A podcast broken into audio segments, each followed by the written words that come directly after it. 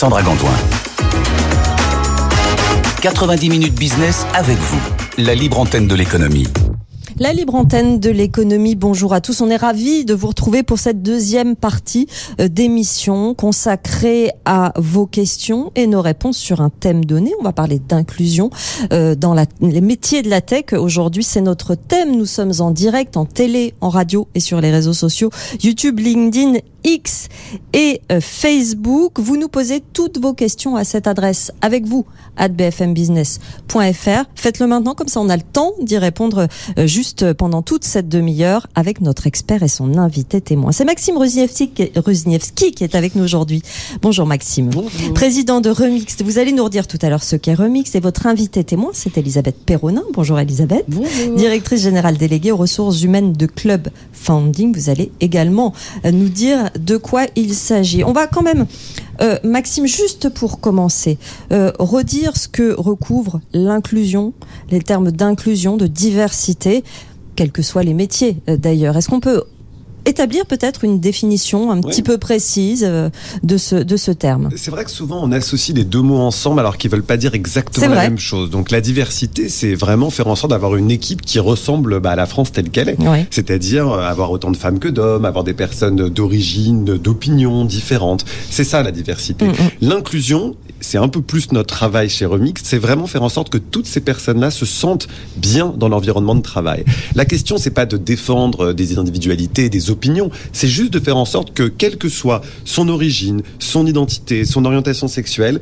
on puisse se sentir bien dans ses pompes, j'ai envie de dire, au bureau, compris. Euh, voilà, pour moi, c'est ça la, la définition de l'inclusion, on va dire, la plus euh, commune. Euh, Elisabeth, j'ai envie de vous poser la même question. En fait, vous, ça recouvre quoi, euh, vous, dans, dans, dans votre esprit, ces, ces notions-là? Alors ben, je rejoins tout à fait euh, Maxime. On est effectivement euh, sur un vivre ensemble.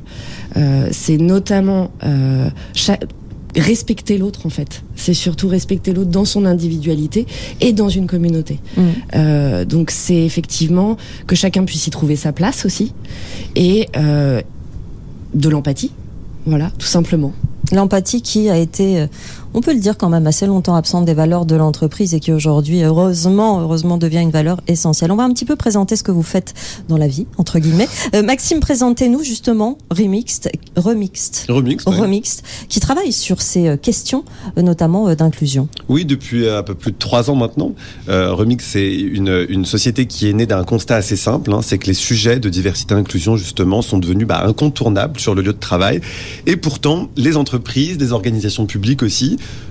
nous disent de plus en plus qu'elles savent pas forcément comment s'y prendre, Mhm. comment s'outiller, comment faire en sorte de parler de ces sujets qui parfois peuvent être un peu clivants, euh, qui peuvent poser des questions aux intéressés.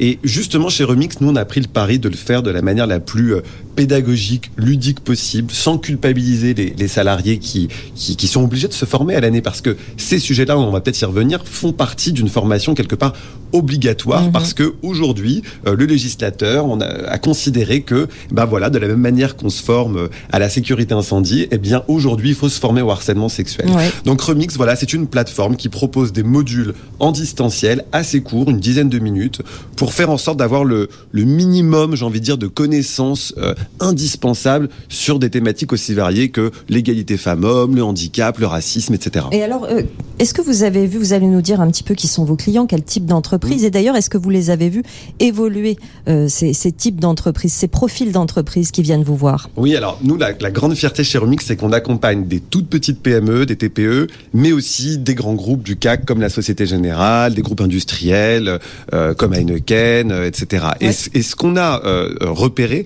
c'est qu'effectivement, il y a une évolution parce qu'il y a une prise de conscience que pour aller chercher les talents de demain, ça va être très compliqué de faire sans ces sujets de diversité et inclusion. Ouais. Donc, euh, on s'adresse à tout le monde. On a, par exemple, on en est super fiers, on vient de signer l'armée de l'air. Donc, il n'y a plus un militaire, une militaire qui va arriver en poste sans avoir reçu sa petite formation en onboarding sur le sexisme et les violences sexistes et sexuelles. Ouais. Donc, j'ai envie de dire, c'est pour tout le monde, euh, bah, sans restriction. Club Funding, justement, a fait appel euh, à vous. Elisabeth, dans quelle, euh, dans quelle mesure, peut-être même quels étaient les besoins euh, de Club Funding euh, par rapport à ces questions-là, justement?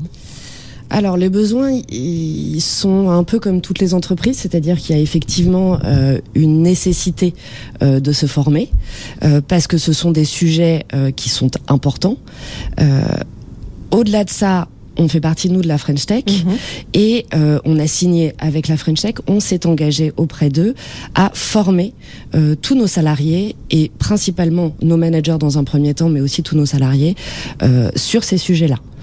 Euh, donc euh, c'est aussi pour respecter notre engagement envers la French Tech. Euh, nous on l'a pris très en amont par rapport aux autres vraisemblablement, mais je sais que voilà ça fait partie pour toutes les entreprises de la French Tech d'un élément aujourd'hui essentiel parce qu'on doit, on se doit aussi de montrer l'exemple. Aujourd'hui, les grandes entreprises ont pris euh, euh, à bras le corps ces sujets-là. Ouais. Les PME euh, se sont moins outillées, euh, sont moins au fait. Peut-être aussi, on en parlera peut-être tout à l'heure parce que la population est plus jeune, donc peut-être plus avertie. Euh, mais est-ce que c'est réellement la réalité? Je ne suis pas sûre. Mm. Euh, et donc euh, voilà, l'idée c'est aussi de d'outiller tout le monde. Présentez-nous Club Funding. On l'a pas fait. Non, on l'a pas fait. Alors euh, Club Funding rapidement. Club Funding Group, c'est une entreprise, enfin c'est un groupe euh, qui propose des solutions de financement et d'investissement novateurs. Donc on fonctionne aussi avec une plateforme euh, où on va proposer plusieurs solutions d'investissement à des investisseurs patrimoniaux, mais aussi à des investisseurs plus institutionnels. Euh, Maxime, euh, est-ce qu'on peut rappeler en quoi c'est important? Il y a l'obligation, évidemment, il y a, une question d'image, on est dans les, dans les valeurs euh, RSE, mais ça va au-delà de ça, euh, l'inclusion euh, en entreprise, la prise en compte de ces valeurs-là. Il y a presque des conséquences financières, des conséquences d'efficacité, de productivité dans une entreprise, et c'est important de le rappeler. Alors, avant même de parler de productivité et d'efficacité, il y a aussi un angle juridique parce que euh, chez Remix, moi je suis avocat de formation, donc j'ai tenu vraiment à ce que les parcours soient euh, très imprimés par le droit euh, positif, c'est-à-dire qu'on actualise sans arrêt ces sujets en fonction de la jurisprudence du droit parce que ce sont d'abord des sujets légaux. Donc d'un mot là-dessus, il faut bien se rappeler que quand on est DRH, quand on est président, président d'une entreprise, si on ne forme pas par exemple sur le sujet du harcèlement sexuel qui est un enjeu légal, on peut se retrouver mis en responsabilité Oui. soi-même. Donc Oui, c'est très effet. important de pas attendre qu'il y ait une crise en interne dans la boîte pour agir. Il faut vraiment le faire en amont. Et sur la productivité, bah, il y a eu mais des dizaines d'études qui ont été euh, faites, euh, surtout outre-Atlantique d'ailleurs, mais ça commence un peu en France. Euh, McKinsey en a fait une par exemple, qui montre en fait que l'inclusion, ça fait gagner de l'argent de manière très pragmatique. C'est pas seulement un sujet éthique. Eh oui. C'est que quand on fait en sorte que les gens se sentent bien au travail, bah, ils ont plus envie d'y retourner déjà au moment où toutes les entreprises se disent, je sais pas comment c'est chez Club Funding, mais est-ce qu'on va réussir à faire revenir les gens au bureau? Bah encore faut-il que tout le monde se sente à l'aise. Et puis surtout, en fait, ce qu'il faut se dire, c'est que même, et Elisabeth en, en disait un mot à l'instant, même quand on a l'impression que tout va bien, en fait, on n'est jamais à l'abri d'une dérive. Parce que, euh, comme je le répète souvent, un pot de fin d'année, par exemple, euh, c'est pour le droit, pour le juge, c'est le cadre du travail. Donc s'il se passe quelque chose qui dépasse les bornes, et on l'a tous vécu, une, euh, une remarque euh, désobligeante, euh, une main un peu trop baladeuse, etc., on peut penser que c'est de la- drague lourde. Et ben chez Remix, voilà typiquement ce qu'on apprend dans nos formations. On apprend que la drague lourde, c'est une expression qui n'existe pas. On l'utilise, hein, mais elle ne veut rien dire. Parce que si on parle de drague lourde, ça veut dire qu'on a déjà franchi la ligne rouge. Elisabeth, avant de vous demander les spécificités du- de la notion d'inclusion dans ces métiers, particulièrement de, de la tech, du numérique, j'ai envie de vous demander, est-ce que c'est générationnel La prise en compte de ces notions-là? De, alors, euh, il peut y avoir euh, une notion de génération euh, parce qu'on n'a pas tous été élevés au même moment avec euh, avec les mêmes intentions, on va dire. Pour autant, la nouvelle génération est effectivement, enfin la, celle qu'on celle qu'on nomme la génération Z, est effectivement beaucoup plus au fait. Euh, de ce qu'est une blague lourde, la drague lourde, et est beaucoup plus avertie. Euh, mais du coup, on attend aussi beaucoup de l'entreprise. Euh, Donc elle doit jouer un rôle de moteur, c'est ça que vous voulez dire. Elle joue un rôle de moteur. Elle, euh, elle secoue aussi un peu le prunier euh, des, des, des sociétés. Ça, c'est très bien parce qu'elle a plein de mots, mais pour le coup, elle sait secouer le prunier correctement et faire avancer les choses. Et pour la génération, la mienne, hein, la génération X, oui, on est né dans les années 80-90. Pour autant, on a grandi aussi avec MeToo. Enfin, on avait voilà entre 30 et 25 ans. Mhm. Euh, ça reste des choses euh, qui ne doivent plus exister en tout cas, euh, et notamment quand on est une femme. Je pense que quand on, on a toutes vécu des situations pas agréables, et qu'importe l'âge qu'on a. Oui, tout à fait. Euh, je- je- J'en viens à ma, à ma question suivante. Les spécificités de la notion d'inclusion dans ces métiers de la tech qui vous concernent, mais justement, est-ce que c'est sectoriel? Est-ce que les problèmes sont les mêmes partout dans toutes les entreprises, sur tous les secteurs? Ou est-ce qu'il y a des comportements spécifiques dans les entreprises euh, comme la vôtre Alors, je pense pas qu'il y ait de comportement spécifique. En revanche, il va peut-être y avoir des thématiques plus fortes que d'autres. Euh, on va retrouver les mêmes personnes dans les mêmes entreprises. Réellement, euh, je pense pas que l'ambiance d'une start-up ou d'une entreprise tech soit très différente de celle d'une grande, d'une grande industrie. En revanche, il y a moins de process. Donc, il y a peut-être un peu moins de liberté, il y a un peu plus de liberté, moins de frontières euh, avec la hiérarchie. Donc, euh, donc voilà, ce sont des choses à, à mettre en place. Pour autant, c'est les thématiques qu'on va plus retrouver, ça va être effectivement plus sur euh, peut-être le handicap, euh, parce que ces entreprises-là ont moins de monde, donc aussi euh, sont moins euh, confrontées au handicap tous les jours. Euh, Peut-être aussi le racisme et euh, le sexisme. Ça arrive, euh, et ça je pense que n'importe qui, dans n'importe quelle génération et n'importe quelle entreprise, et même dans la vie de tous les jours, euh, peut y faire face. Je vous pose la même question, hein, Maxime. Ouais, en fait, ça me fait surtout penser à, quelque chose, c'est que quand on emploie des mots comme racisme, sexisme, tout de suite on peut se dire waouh, c'est très lourd, ça me concerne pas. Mais ce qu'on explique nous dans nos, form- dans nos formations, c'est que bon, d'un côté il y a effectivement ce qui est de l'ordre du légal et de l'illégalité, hein, donc des propos qui sont discriminants et qui peuvent faire appel du coup, euh, enfin qui peuvent tomber sous le coup de la loi. Mais il y a aussi, vous savez, toute cette petite zone grise qui est pour le coup vraiment le lot quotidien des personnes concernées et qui parfois pourrissent la vie au travail. Donc je vous donne un exemple, ça c'est pas prohibé par la loi, mais demandez à quelqu'un euh, qui a pas la même couleur de peau que moi parce que je suis en France, donc euh, bah voilà, moi on va pas me demander d'où je viens, mais de lui demander systématiquement d'où tu viens, alors que la personne a juste envie de dire bah euh, je viens de Nanterre ou je viens de Lille, enfin voilà, c'est extrêmement embarrassant au bout d'un moment d'être confronté toujours aux mêmes questions ou par exemple dire à un salarié euh, LGBT+ bon bah toi comme t'as pas d'enfant euh, tu vas pouvoir prendre tes vacances en décalé en fait voilà c'est ces petits mots du quotidien euh, mots mais euh, dans les deux sens hein, qui peuvent vraiment finir par nous taper sur le système et- Ouais. et, nous et, et- et finalement réduire notre motivation à aller sur le lieu de travail Des mots, Elisabeth, dans la zone grise, dans le non-dit presque. Parce que c'est vrai, quand on entend sexisme, racisme, avec la prise en compte de, ces, de, de la RSE, de l'inclusion, on a presque l'impression que ça n'existerait plus. Or, c'est le cas, ça existe encore. Euh, Mais effectivement, c'est dans le non-dit, c'est dans, ça t'aurais pu faire attention. C'est pas si clair, c'est pas si évident. Non, c'est pas si clair, c'est pas si évident. Effectivement, c'est d'autant plus difficile euh, dans mon rôle à moi que je ne suis pas derrière les 180 salariés qui existent chez nous. Oui. Euh, qu'ils sont en plus euh, à travers le monde. J'ai euh, des salariés dans les DOM, j'ai des collaborateurs euh, en province, donc euh, je peux pas être derrière chacun. Et les petites phrases, elles sont rarement euh, au moment de réunion un peu compliquées. Euh, donc euh, donc c'est vrai qu'elles sont plutôt dans des dans des interactions euh, indi- enfin à l'heure du déjeuner, Ouais. à la pause café, enfin voilà. Du coup, c'est aussi pour ça qu'on a fait appel à Remixed, c'est que euh, comme on ne peut pas être derrière chacun et que il peut y avoir des blessures parce qu'en plus chacun a son niveau de tolérance. Euh, je pense que euh, mes Guadeloupéens ont aucun problème à bien voir qu'ils sont effectivement eux noirs et nous on est quand même plus à tendance blanche. Bon bah quand on leur dit d'où ils viennent, bah on sait qu'ils viennent de Guadeloupe et il n'y a pas de sujet. Pour autant, euh, la petite phrase de ah mais toi t'es Guadeloupéen, du coup t'es plus lent. Celle-ci, elle rentre dans ce cadre-là. Et ça peut être sur le ton d'une blague, mais au bout d'un moment, c'est c'est lourd. Euh, Est-ce qu'il faut, ça veut dire qu'il faut travailler euh, une ambiance d'entreprise, une ambiance de travail, une ambiance saine finalement, assainir cette ambiance de travail? Exactement. Alors, nous, on le fait très en amont parce qu'on n'a pas besoin de l'assainir justement. On, je suis plutôt venue euh, euh, avant que les problèmes n'arrivent et me remonte euh, surtout.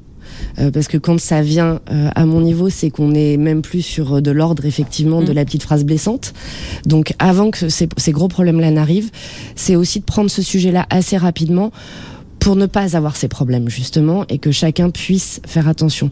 Je prône énormément et, euh, et comme euh, l'intégralité de la direction euh, chez nous, la bienveillance et l'empathie. C'est vraiment des, des maîtres mots euh, qui sont dans notre ADN et on y fait extrêmement attention. ça fait aussi partie euh, du coup de ces formations. C'est intéressant hein, d'utiliser ces deux termes qui à une époque étaient presque, qui faisaient presque sourire, hein, la bienveillance et, et l'empathie. Euh, Maxime, est-ce qu'il y a autant de notions d'inclusion qu'il y a de salariés? Oh, euh, certainement, parce que nous, on a coutume de dire chez Remix que le, le catalogue de formation qu'on propose ne va jamais euh, s'arrêter, parce que chaque année, on le renouvelle en partant des recommandations de, de nos clients. Là, typiquement, on va faire un parcours qui nous est demandé par 100% de nos clients, qui va s'intituler Comment réagir aux discriminations en tant que témoin, parce que c'est super compliqué quand Très on est important. face à Jean-Claude, pardon pour euh, les Jean-Claude, je, fais, je prends souvent ce prénom, je sais pas pourquoi, euh, qui euh, a un comportement euh, vraiment euh, intolérable, et on est à côté à la machine à café et on est un peu tétanisé, on sait pas trop quoi dire. Ben, c'est exactement sur ces questions-là que nous on travaille. Et juste, je voulais revenir sur un point très important, Oui. c'est celui de la mesure, parce que la diversité et inclusion, ça se mesure, ça se travaille, et il faut qu'on puisse voir aussi des progrès dans le temps. Et chez Remix, j'ai beaucoup parlé de formation, mais on est aussi un outil de sondage. Et en temps réel, les salariés sont invités à donner leur avis, à proposer parfois des choses bah, à leur CEO pour leur dire, bah voilà, moi je trouve ça bien qu'on travaille sur ces sujets. D'ailleurs, pourquoi on ferait pas quelque chose à l'occasion de euh, euh, tel, euh, par exemple pour la journée des droits des femmes le 8 mars. Donc, je pense que demander aux salariés de contribuer eux-mêmes à l'inclusion, c'est très important, et faire en sorte aussi que on puisse voir en temps réel qui fait des formations et et surtout comment les gens progressent sur ces sujets, c'est vraiment fondamental. Elisabeth, qui fait les formations justement? Est-ce que c'est les salariés? Est-ce que c'est la direction? Parce que la direction peut dire je mets en place une politique d'inclusion. C'est une, notion qui m'est très chère évidemment, mais au moment euh, de négocier euh, avec une femme qui veut le même salaire que son homologue masculin, l'un d'un coup, on va tomber dans la blague, on va tomber dans la facilité, on va tomber dans la culpabilité. Qui suit ces formations? Alors, avant tout, euh, tous les managers. C'est comme ça qu'on l'a construit avec Maxime. et avant tout, tous les managers, parce que c'est important, effectivement, comme, comme vous le rappeliez, que les managers, en fait, soient ambassadeurs. Et au-delà d'être ambassadeurs, doit être sentinelle aussi. C'est à eux aussi de veiller à ce que, dans leurs équipes, des, de tels comportements n'existent pas. Euh, donc, pour l'instant, les managers vont être formés. Une fois qu'ils auront fait leur parcours, euh, se seront euh, aussi euh, euh, préparés à l'outil, travaillé l'outil, ils pourront engager leurs équipes. Donc on est sur vraiment deux temps pour que justement, je me retrouve pas face à des gens qui me disent ok super Elisabeth, t'as mis en place ça, mais euh, mais en fait euh, Michel. Euh, Michel et Jean-Claude, attention, hein. M- Michel est, est autant homme que femme, comme ça je suis très C'est vrai, tranquille. c'est vrai, on est Pas Bien joué. Michel l'a pas fait. Euh, et comment je sais que je vais être, euh, qu'on va avoir le même niveau d'outils et de langage Mhm. euh, sur ces principes-là? Maxime, euh, vous confirmez que tous les niveaux dans vos entreprises clientes, justement, font Mm. Euh, ces, formations, les demandent? Oui, bien sûr. Et d'ailleurs, euh, dans le tableau de bord qu'on a installé chez Remixed, on peut regarder les résultats de ces formations en fonction du poste, de l'entité à laquelle on appartient. Et donc, c'est intéressant de voir, par exemple, on nous le demande de plus en plus de mettre une case manager pour voir si les managers sont eux-mêmes très sensibilisés sur ces sujets, est-ce qu'ils ont plus de choses à dire.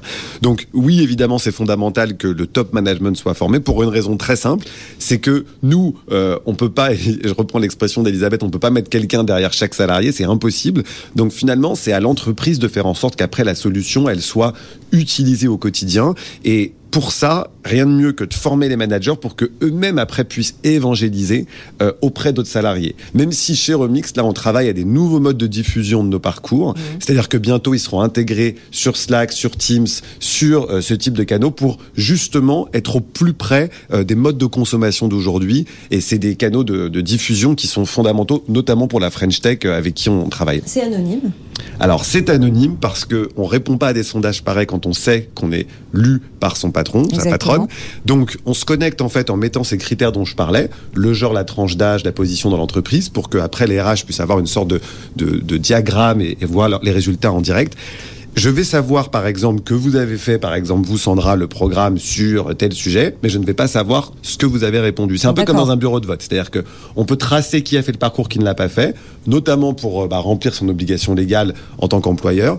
En revanche, même moi, en fait, je, n'ai même pas accès aux résultats puisque tout est crypté euh, dès l'entrée en fait sur la plateforme. Les cas euh, qui posent problème euh, dans l'entreprise, dans votre entreprise, Elisabeth, est-ce qu'il y a des tendances de, cas? Est-ce qu'il y a plus de, plus de cas de racisme, plus de cas de sexisme, plus de cas... Voilà, est-ce qu'il y a des, tendances dans les comportements qui peuvent changer d'ailleurs en fonction de, l'année? Je ne sais pas, mais est-ce qu'on est observe comme ça ou alors vraiment il y a, il y a tout un tas de, de problèmes, entre guillemets, très variés Ouais, alors il n'y a pas... Euh, il n'y a pas de problème, voilà, ça, je veux quand même le dire, il n'y a pas de problème. Pour autant, on va retrouver effectivement euh, les grandes thématiques dont je parlais tout à l'heure, qui sont euh, le sexisme, le racisme et le handicap.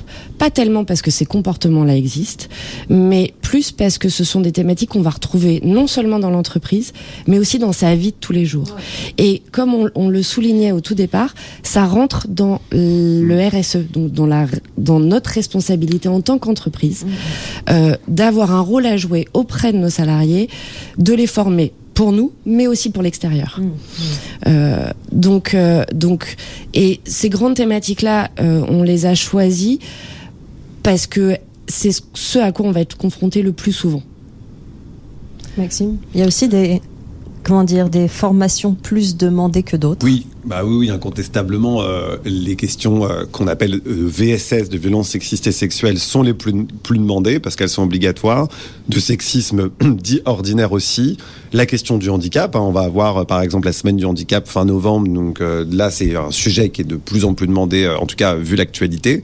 Mais on a aussi de nouveaux sujets qui émergent. Nous, par exemple, on est très fiers puisque chaque parcours est conçu avec des expertes et des experts de chaque sujet. Mm -hmm. On est très fiers chez Remix de travailler avec la Grosse Asso, qui est une nouvelle association qui travaille sur la grossophobie. Parce que c'est vraiment quelque chose qui est remonté de nos sondages. Hein. On n'invente pas ces parcours comme ça. C'est pas nous, on on se lève pas le matin en disant tiens, on va travailler sur la grossophobie. C'est parce que vraiment, on sent que du terrain, ça remonte très fortement. Et ce parcours, il est vraiment extrêmement intéressant. Moi, j'ai appris plein de trucs, euh, notamment sur l'utilisation du mot grosse, parce que la grosse asso défend le fait qu'il faut arrêter d'être mal à l'aise avec ce terme-là, euh, et surtout, euh, la formation revient sur des poncifs, les clichés qui euh, entourent finalement les personnes en surpoids. -hmm. Et c'est très intéressant de travailler à chaque fois sur des nouvelles thématiques parce que ce que j'ai coutume de dire, et même si la question d'égalité femmes-hommes, c'est vraiment, euh, j'ai envie de dire, le sujet qui, qui m'a fait venir à, à, la diversité inclusion, puisque ça fait 12 ans que je travaille sur ces sujets d'égalité femmes-hommes, mais ce que j'entends souvent quand j'interviens sur ces, cette, ce sujet-là, c'est « Ah mais oui, mais pourquoi on parle beaucoup de ce sujet et pas d'un autre ?» Alors bon, déjà, ce que j'explique, c'est que ça concerne la moitié de la population, donc oui. c'est normal qu'on en parle un peu plus. Mais d'un certain côté, je trouve ça aussi très intéressant qu'on ne laisse pas de côté les autres personnes qui, elles aussi, souffrent de discrimination. On a parlé des personnes en situation de handicap. Mmh. Rappelons que le handicap invisible, par exemple, c'est 80% des situations de handicap et euh, qu'il faut travailler sur ces sujets. Donc euh, oui, les sujets sont très variés. Mais on a conscience quand même que dans l'entreprise, on rattrape ici sur ces sujets d'inclusion nos lacunes sur l'éducation ah, et oui. qui, tout ce qui n'a pas été fait euh, à l'école, par exemple? C'est ça le problème, évidemment. C'est ça le problème. Euh, c'est aussi euh, l'environnement dans lequel on vit. Je ouais. pense que la, la si on a des parents qui ont été au fait et qui ont, je pense que un, un enfant, euh, un enfant qui, euh, alors je vais tomber dans le dans le dans le racisme, je pense, un enfant noir euh, sera beaucoup plus alerte aussi sur la petite phrase que l'enfant blanc hétérosexuel né dans une famille bourgeoise. Ah c'est son vécu précisément. C'est son vécu. Mais Donc, ouais. mais voilà, il sera beaucoup plus, enfin beaucoup plus au fait et beaucoup plus ouvert et peut-être aussi euh, euh, plus averti mm. euh, que euh, voilà le blanc hétérosexuel catholique euh, dans une famille bourgeoise ou pas d'ailleurs et qui n'a pas forcément et qui n'a exactement. et ce type de choses. ce genre ce genre d'expérience. Vous disiez tout à l'heure qu'il n'y avait pas réellement de, de problème oui. ce terme de problème. Est-ce qu'il y a beaucoup de cas qui vont jusqu'à la justice en entreprise par exemple? Alors contentieux au moins. Content, alors chez Club Funding, aucun. Ouais. Euh, maintenant, pour euh, le reste des entreprises et, du, et de l'écosystème, je, moi, j'en ai pas connaissance. Après, peut-être que toi, ouais, oui. Il y en a quand même quelques-unes. ben, ouais. On est à quoi on, on part euh, de, de ce qui va dans les, dans les tribunaux, c'est-à-dire une fois qu'on a, entre guillemets, échoué ah non, dans, la, dans la euh, négociation. C'est très, très, très résiduel par, par rapport à l'ensemble des condamnations qu'on peut retrouver au prud'homme comme au pénal. Mm. Simplement, quand on épluche un peu la jurisprudence, on se rend compte que ça peut être des dizaines de milliers d'euros de condamnation pour l'entreprise en cas de harcèlement sexuel s'il n'y a pas eu de formation avant et surtout si on n'a pas répondu à des avertissements, plutôt des alertes. Mm. Et on travaille là-dessus, hein, comment on alerte son entreprise en cas de manquement, ou plutôt en cas de constat d'une dérive. Donc ça peut être une condamnation très lourde. Et puis ce que je disais au début d'émission, c'est que ça peut être aussi une condamnation personnelle. Il y a eu des cas où les DRH, ou les CEO, les présidents de groupe se sont vus condamnés personnellement. Un peu comme euh, bah, ici, un directeur ou une directrice de la publication qui va être condamné s'il y a une dérive en direct. Mm, mm, mm. Bah, en fait, au bout d'un moment, voilà, celui qui prend, celle qui prend, c'est euh, la personne qui est tout en haut de la chaîne. Donc euh, oui, oui, il y a des condamnations. Il y a aussi des condamnations assez fortes sur des comportements racistes. et puis l'actualité nous montre là au quotidien que ça peut aller très très vite. Regardez ce qui s'est passé par exemple à la Fédération sportive espagnole. Euh, en fait, je ne sais pas ce qu'il y avait dans la tête de ce monsieur, mais il s'est cru protéger euh, plusieurs semaines avant que ça lui tombe. Ça n'a pas duré hein. longtemps, mais voilà, un geste, un comportement, et il va disparaître à jamais du football. Oui, effectivement. Alors que, alors que lui, jusqu'au bout, a joué cette carte effectivement de l'immunité entre entre guillemets. Elisabeth, je voudrais vous demander de façon générale, qu'est-ce que vous attendez justement euh, comme résultat pour votre entreprise de la prise en charge très concrète à bras le corps de, ces problèmes et cette opération que vous, vous faites avec Remix alors, ce que j'en attends, euh, c'est pas fatalement un changement des comportements, mais c'est surtout que tout le monde soit, euh, j'aime bien ce mot, mais outillé. En gros, mon rôle euh, premier, c'est de pouvoir donner au-delà du, du tournevis et des écrous, c'est de pouvoir outiller absolument toute la mallette de, de mon collaborateur quand il arrive chez nous. Euh, et d'un côté aussi qu'ils se sentent protégés, mhm.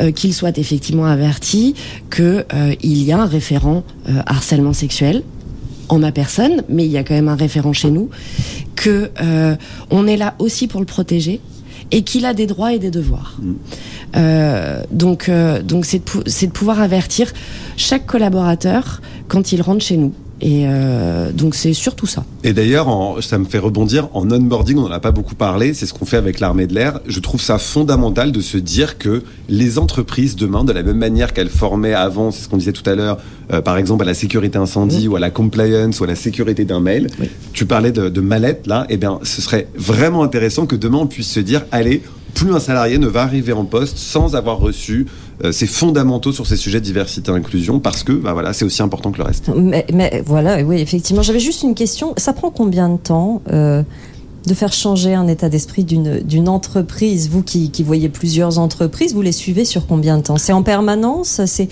euh, comment dire quelque chose qui doit être fait dans le suivi? Vous connaissez, euh, je crois que c'est Einstein, hein, pour atomiser euh, un stéréotype, c'est plus compliqué qu'un atome, je crois. ou alors c'est dans l'autre sens la phrase. Enfin bref, vous m'avez compris. D'accord. Honnêtement, ça prend du temps. mais ce qui est sûr, c'est que on va pas euh, changer radicalement les mentalités de chacune et de chacun. On n'est pas là pour penser à leur place. En revanche, ce qui peut être très rapide, et ça vraiment, je suis absolument convaincu, c'est qu'on peut connaître des, fondamentaux comme des définitions vraiment du quotidien, bah, par exemple comme le harcèlement sexuel, on peut sortir d'une petite formation en se disant bah maintenant je sais en cas de problème à qui m'adresser. Mhm. Ça finalement c'est vraiment pas compliqué, c'est à la portée de tout le monde. Et d'ailleurs nous maintenant pour donner ce petit certificat qu'on peut publier euh, sur les réseaux sociaux, euh, euh, j'en citerai pas, mais bon un, réseau social professionnel, voilà très connu, pour avoir la possibilité de publier son certificat, il faut avoir 80% de bonnes réponses. Donc mhm. effectivement ça s'évalue, ça se chiffre et ça prend peu de temps puisque nous, chaque module dure en moyenne 10 à 12 minutes. Voilà, il faut prendre cette habitude, quoi qu'il arrive, et ces, bons comportements en entreprise. Merci Maxime Ruziewski d'être venu nous voir, président de Remix. Merci. Elisabeth Perronin, directrice générale déléguée aux ressources humaines de Club Funding. Merci à tous les deux d'avoir, euh, d'avoir, de nous avoir éclairés euh, sur, sur ces questions, même si évidemment le sujet est très vaste. 90 minutes business.